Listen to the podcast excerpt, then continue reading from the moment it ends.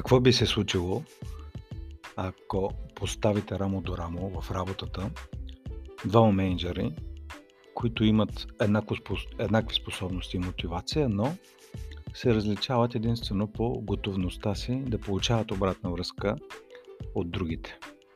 Представете си тази ситуация еднакво надъхани, способни, мотивирани, но с различна готовност. При единия има готовност, при другия не. И тук още от самото начало трябва да ви предупредя, че скоростта, с, коя, с която егото ви ще се включи, когато някой ви дава особено не поискана обратна връзка, е толкова голяма, че дори няма да забележите. И това е съвсем нормално, защото т.е. егото не е нещо лошо, тогава когато сте осъзнати за него, защото именно това его ви помага да имате визия, да налагате волята си за това да случвате нещо и не волята против хората, а волята да преодолявате трудностите. Това имам предвид. Така че е уникална комбинация за това хем човек да има егото, визията, желанието да постигне нещо. В същото време обаче и да може да си паркира това его, да има смиреността, да е отворен за обратна връзка. И готовността за получаване на обратна връзка, скъпи слушатели, не означава менеджерите автоматично да се съгласяват с нея. Готовността означава тези менеджери да са отворени към идеята, че е възможно да подобрят нещо в работата си. Тоест, да приемат, че е възможно да бъркат, възможно е с добро намерение да имат лошо въздействие. Това е едно от другите трудни неща.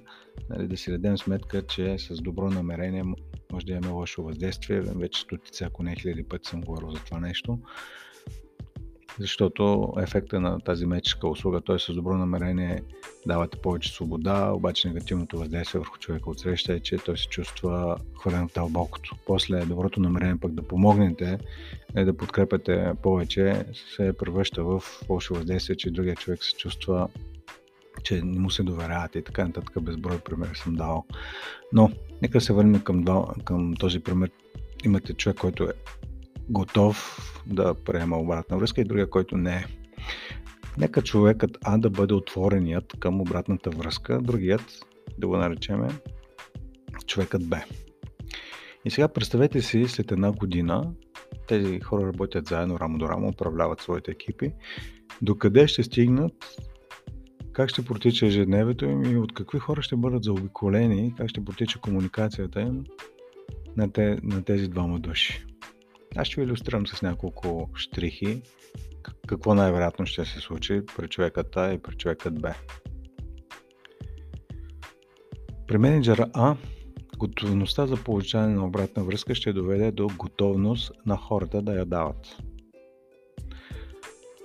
Когато хората са готови, открити да получават, са готови да дават обратна връзка, естествено това драматично ще повиши комуникацията доверието, прозрачността. Когато се подобри комуникацията, това означава, че ще се увеличи скоростта, с която хората работят заедно и свършат задачите. Когато се увеличи скоростта, това ще доведе до повишаване на резултатите. За единица време е повече резултати.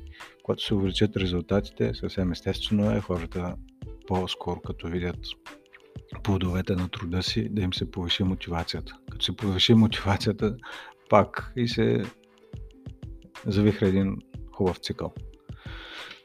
Нека да видим какво се случва при менеджерът Б. При него затвореността за получаването на обратна връзка ще доведе до затваряне на хората да я дават.